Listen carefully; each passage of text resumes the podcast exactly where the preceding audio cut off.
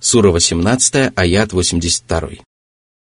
وأما الجدار فكان لغلامين يتيمين في المدينة وكان تحته كنز لهما وكان تحته كنز لهما وكان أبوهما صالحا فأراد ربك أن يبلغا أشدهما فأراد ربك أن يبلغا أشدهما ويستخرجا كنزهما رحمة من ربك وما فعلته عن أمري ذلك تأويل ما لم تستع عليه صبرا Двое мальчиков были сиротами и потому заслуживали сострадательного отношения к ним – Они были маленькими и рано потеряли своего отца, который был праведным человеком и ради которого Всевышний Аллах решил позаботиться о его детях. Мне было открыто, что под стеной, которая принадлежала этим детям, был зарыт клад, и поэтому я сломал стену, уложил закрытые сокровища надлежащим образом и построил стену заново, не требуя за это никакого вознаграждения. Все это было Божьей милостью по отношению ко мне – я не поступал по своей прихоти, а руководствовался Божьей милостью и Божьими повелениями. Из этой славной и удивительной истории можно сделать очень много полезных выводов. В ней также содержится много религиозных предписаний, и с помощью Аллаха мы остановимся на некоторых из них. Всевышний подчеркнул превосходство тех, кто обладает праведными познаниями и путешествует в поисках знаний. Поиски знаний являются одним из наиболее значимых религиозных предписаний, и поэтому пророк Муса отправился в долгое путешествие, в котором ему пришлось испытать большие трудности. Он не захотел вести обыденный образ жизни среди сынов Исраила и наставлять их на прямой путь, а предпочел путешествовать в поисках знаний. Мусульманин должен в первую очередь выполнять наиболее важные предписания, а затем переходить к менее важным – для проповедника гораздо важнее углублять свои познания, нежели обучать людей тому, что он приобрел, не приобретая новых знаний. А еще лучше, если он совмещает эти два занятия. Шариат разрешает нанимать слуг для удовлетворения своих нужд и отдыха как во время пребывания в собственном доме, так и во время путешествия. Именно так поступил святой пророк Муса – когда человек отправляется в путешествие в поисках знаний или на священную войну, то ему разрешается рассказать спутникам о своих намерениях, если это может принести им пользу.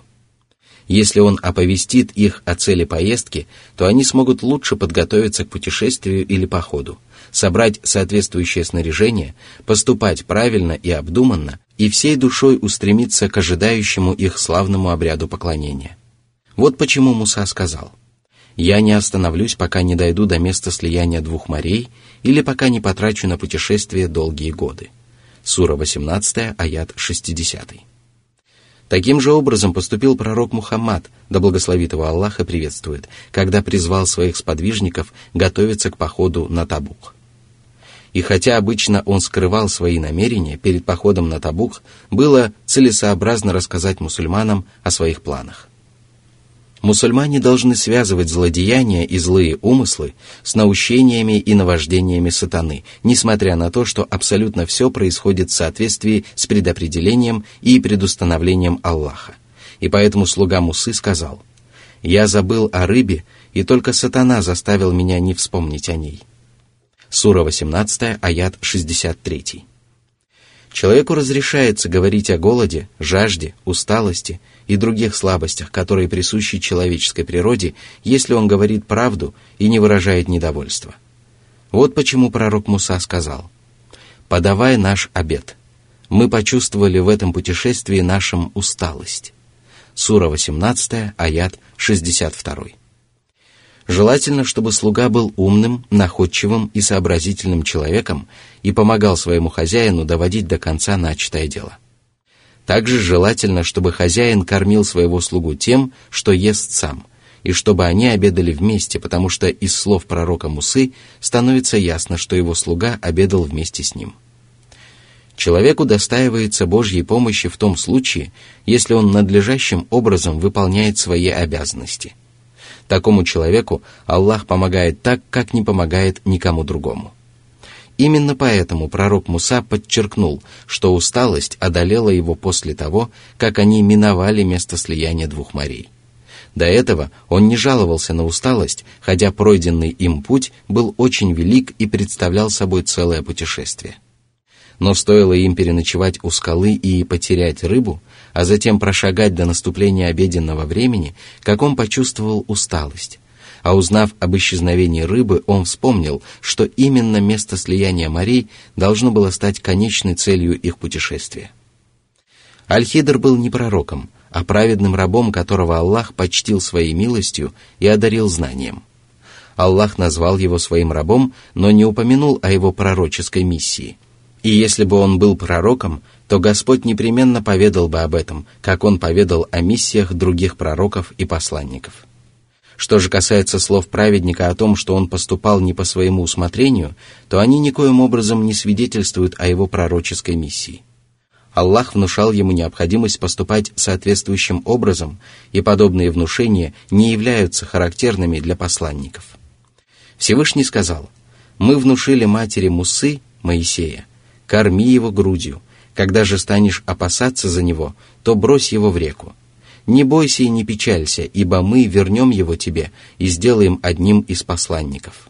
Сура 28, аят 7. Всевышний также сказал, «Твой Господь внушил пчеле, воздвигай жилища в горах, на деревьях и в строениях». Сура 16, аят 68. Знания, которыми Аллах одаряет своих рабов, делятся на два вида – к первому виду относятся знания, которые постигаются благодаря кропотливому труду и усердию. А ко второму виду относятся знания, которые человек приобретает по милости Аллаха посредством внушения. Вот почему Всевышний Аллах сказал, «Они встретили одного из наших рабов, которого мы одарили милостью от нас и обучили из того, что нам известно». Сура 18, аят 65 мусульманин должен почтительно относиться к своему преподавателю и обращаться к нему с особым уважением. Именно поэтому пророк Муса сказал, «Могу ли я последовать за тобой, чтобы ты научил меня о прямом пути тому, чему ты обучен?» Сура 18, аят 66. Этими словами он выразил свое почтительное отношение к Аль-Хидру и словно попросил у него совет – он также попросил у него разрешения последовать за ним и подчеркнул, что собирается стать его учеником. Совершенно иначе поступают грубые или высокомерные люди, которые не показывают перед учителем своей нужды в его познаниях, а делают вид, что они помогают ему справляться со своими обязанностями. А некоторые из них даже предполагают, что они сами обучают своего учителя, и такое поведение свидетельствует об их безграничном невежестве. Воистину, смирение перед учителем и открытое выражение собственной нужды в его познаниях являются одними из самых полезных качеств любого ученика. Знатные и славные люди не должны надменно отказываться от обучения у людей, которые стоят ниже них, потому что пророк Муса, несомненно, был лучше праведника Аль-Хидра. Если крупный ученый или богослов плохо разбирается в какой-либо из областей знания – то он должен обратиться за помощью к тому, кто разбирается в этой области знаний, даже если он значительно превосходит его своими познаниями в других областях. Пророк Муса был одним из твердых духом посланников, которых Аллах одарил таким знанием, которого не был удостоен ни один другой человек. Однако Аль-Хидр обладал особым знанием, которого не было у святого пророка, и поэтому он поспешил обучиться у него тому, чего он не знал. Из всего сказанного следует, что если мусульманский богослов, который занимается изучением мусульманского права или хадисов, плохо разбирается в грамматике, мифологии и других науках, то ему надлежит посещать занятия богословов, которые разбираются в тонкостях этих дисциплин, даже если они плохо осведомлены о хадисах или мусульманском праве. Мусульмане должны связывать знания и другие достойные качества со Всевышним Аллахом, признавать Его милость и благодарить его за неспосланные блага. Вот почему пророк Муса сказал, «Могу ли я последовать за тобой, чтобы ты научил меня о прямом пути тому, чему ты обучен?» Сура 18, аят 66. Он имел в виду, что Аль-Хидр приобрел эти знания от Аллаха. Полезным является знание, которое указывает людям путь к добру и предостерегает их от зла и ведущих к нему путей. Что же касается других знаний, то они либо причиняют человеку вред, либо являются бессмысленными и бесполезными. Именно поэтому пророк Муса попросил Аль-Хидра научить его только тому, что он знает о прямом пути. Если человек не в состоянии проявлять терпение в присутствии учителя, терпеливо приобретать знания и стойко продолжать начатое дело, то он недостоин этой высокой чести. Человек, лишенный терпения, не способен приобрести знания, а терпеливый и настойчивый человек может достичь любой поставленной перед собой цели. В пользу сказанного выше свидетельствуют следующие слова Аль-Хидра. «У тебя не хватит терпения находиться рядом со мной». Сура 18, аят 67. Он поведал пророку Мусе о препятствии, которое могло помешать ему приобрести полезные знания. Жизненный опыт и умение определить суть происходящего являются важнейшими качествами, помогающими человеку проявлять должное терпение. Если же человек не знает сути дела, а также его конечной цели и возможных последствий, то он лишен того, что могло бы побудить его проявить терпение. Именно поэтому Аль-Хидр сказал, «Как ты сможешь терпеливо относиться к тому, что ты не объемлешь знанием?» Сура 18, аят 68. Он подчеркнул, что отсутствие представления о сути происходящего не позволит пророку Мусе сохранить терпение. Мусульманин обязан быть выдержанным, рассудительным и терпеливым, и если же ему приходится принимать решение, то он должен подождать до тех пор, пока ему не станет ясно, что от него требуется и как он должен поступить. Если мусульманин говорит о делах, которые люди собираются совершить в будущем, то ему надлежит связать их с волей Аллаха. Нельзя говорить «я непременно сделаю это». Следует говорить «я сделаю это, если на то будет воля Аллаха». Если человек твердо вознамерился сделать что-либо, то это еще не означает, что он сделал это. Пророк Муса сказал, «Если Аллах пожелает, то ты найдешь меня терпеливым, и я не ослушаюсь твоего веления». Сура 18, аят 69. Он твердо решил сохранить терпение, но не сумел сделать этого. Если преподаватель считает целесообразным запретить учащимся задавать ему некоторые вопросы до тех пор, пока он сам не разъяснит их, то он может поступить таким образом. Это могут быть вопросы, которые учащиеся пока не способны понять, либо тонкости – помимо которых учащимся пока предстоит разобраться в более важных вещах, либо просто неуместные вопросы. Если человек не опасается за свою жизнь, то он может путешествовать по морю. Мусульманин не несет ответственности за то, что он по забывчивости не выполнил свои обязанности перед Аллахом или перед людьми, о чем свидетельствуют следующие слова святого пророка. «Не наказывай меня за то, что я позабыл». Сура 18, аят 73. Человек должен быть великодушен и снисходителен к окружающим и не должен обременять их обязанностями, с которыми они не смогут справиться, а затем укорять или порицать их за это. Подобное отношение к людям отталкивает их от человека и порождает в них неприязнь к нему, и поэтому мусульманин должен отдавать предпочтение тому, что легче и доступнее, и тогда Аллах облегчит его собственную участь. Принимая решения, касающиеся жизни и имущества людей, следует опираться на очевидные факты, потому что пророк Муса осудил Аль-Хидра за то, что он продырявил корабль и убил мальчика. На первый взгляд эти поступки заслуживали порицания, и поэтому Муса не смог сохранить терпение и смолчать.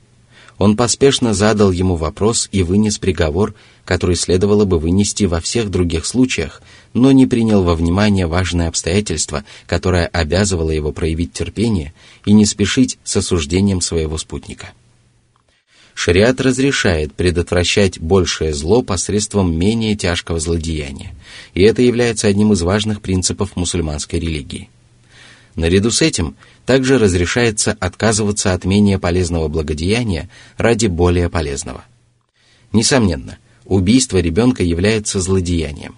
Но если бы этот ребенок вырос и отвратил своих родителей от правой веры, то это было бы еще большим злодеянием.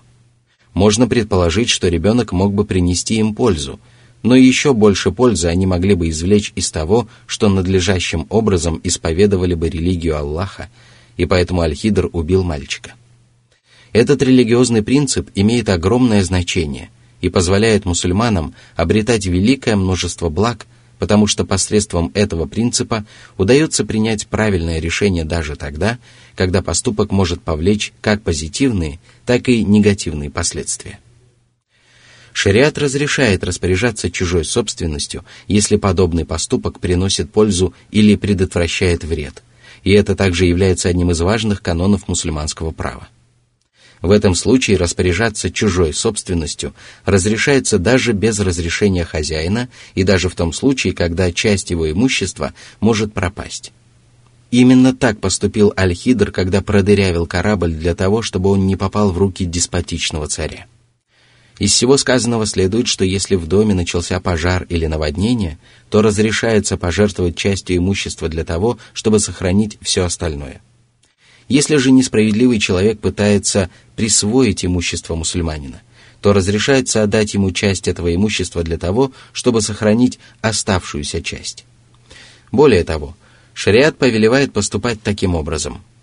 А при необходимости это может сделать даже другой человек без разрешения хозяина.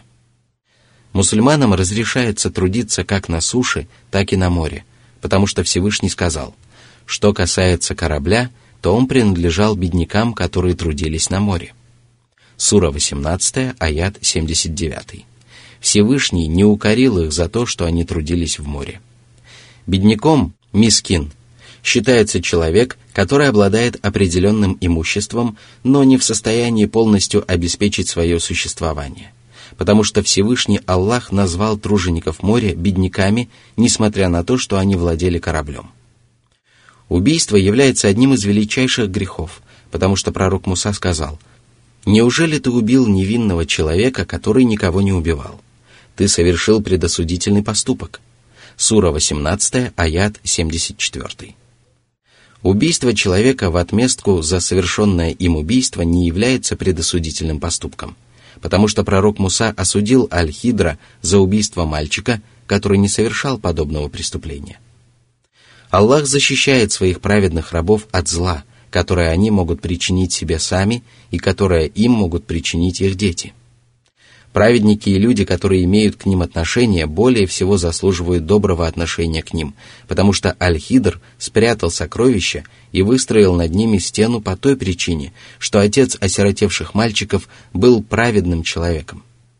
Мусульманин должен почтительно говорить о Всевышнем Аллахе, потому что именно так поступил праведник Аль-Хидр.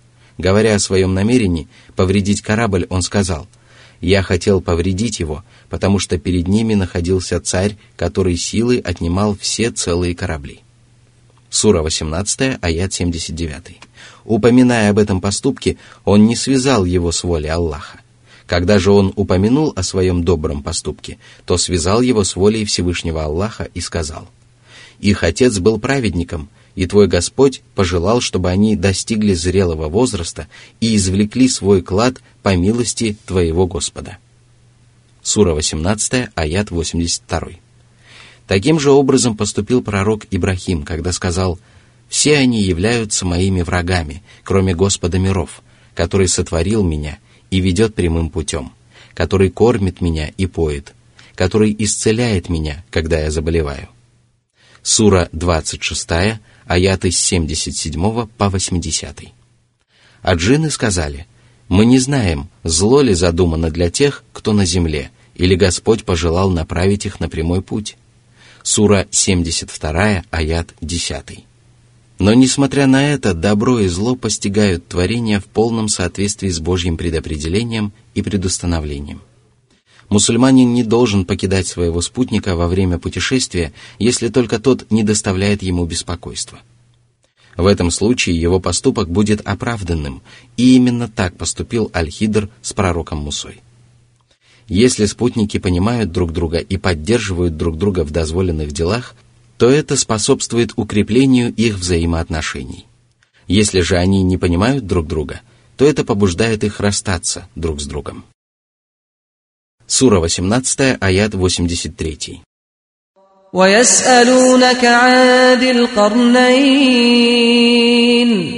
قل سأتلو عليكم منه ذكرًا Люди Писания и многобожники спросили посланника Аллаха, да благословит его Аллаха приветствует, об истории Зулькарнейна, и Аллах повелел ему сказать.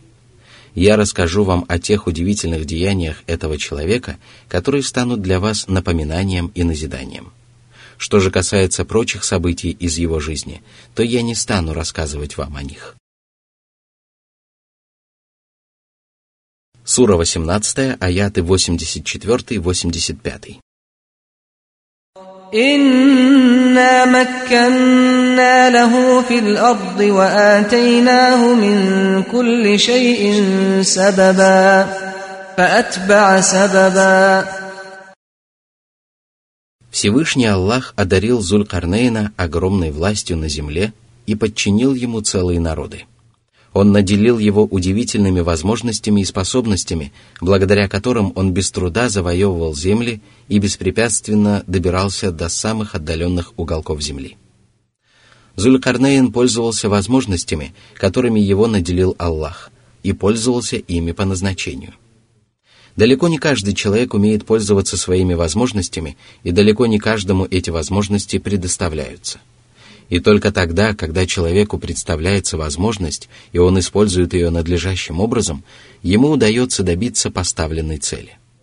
Если же одно из этих условий или оба отсутствуют, то усилия человека не приносят ему никаких результатов.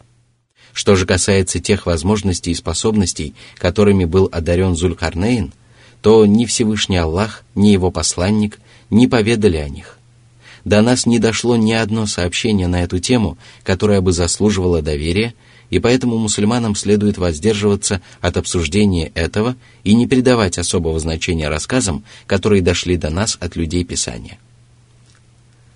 Нам известно, что это были многочисленные и удивительные возможности, которыми обладал сам Зулькарнейн и его окружение.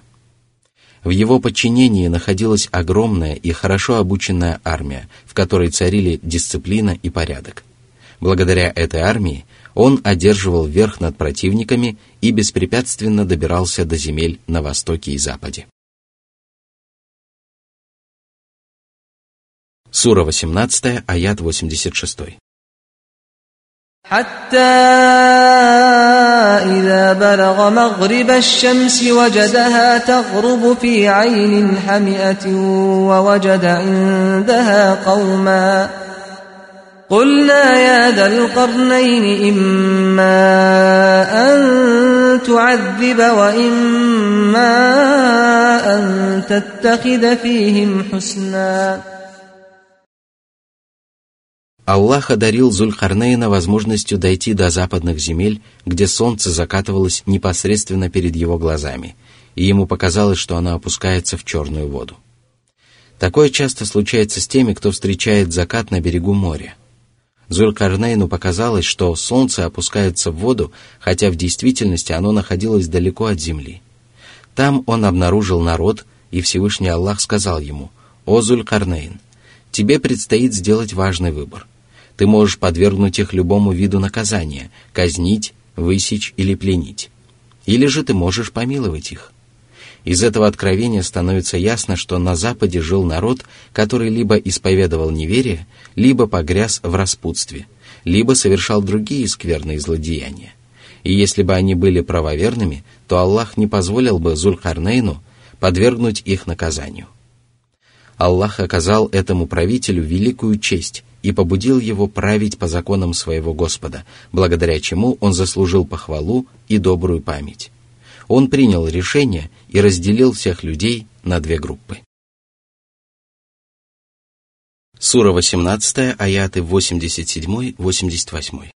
قال أما من ظلم فسوف نعذبه ثم يرد إلى ربه فيعذبه عذابا نكرا وأما من آمن وعمل صالحا فله جزاء الحسنى وسنقول له من أمرنا يسرا Кто исповедует неверие, тот будет удостоен наказания дважды.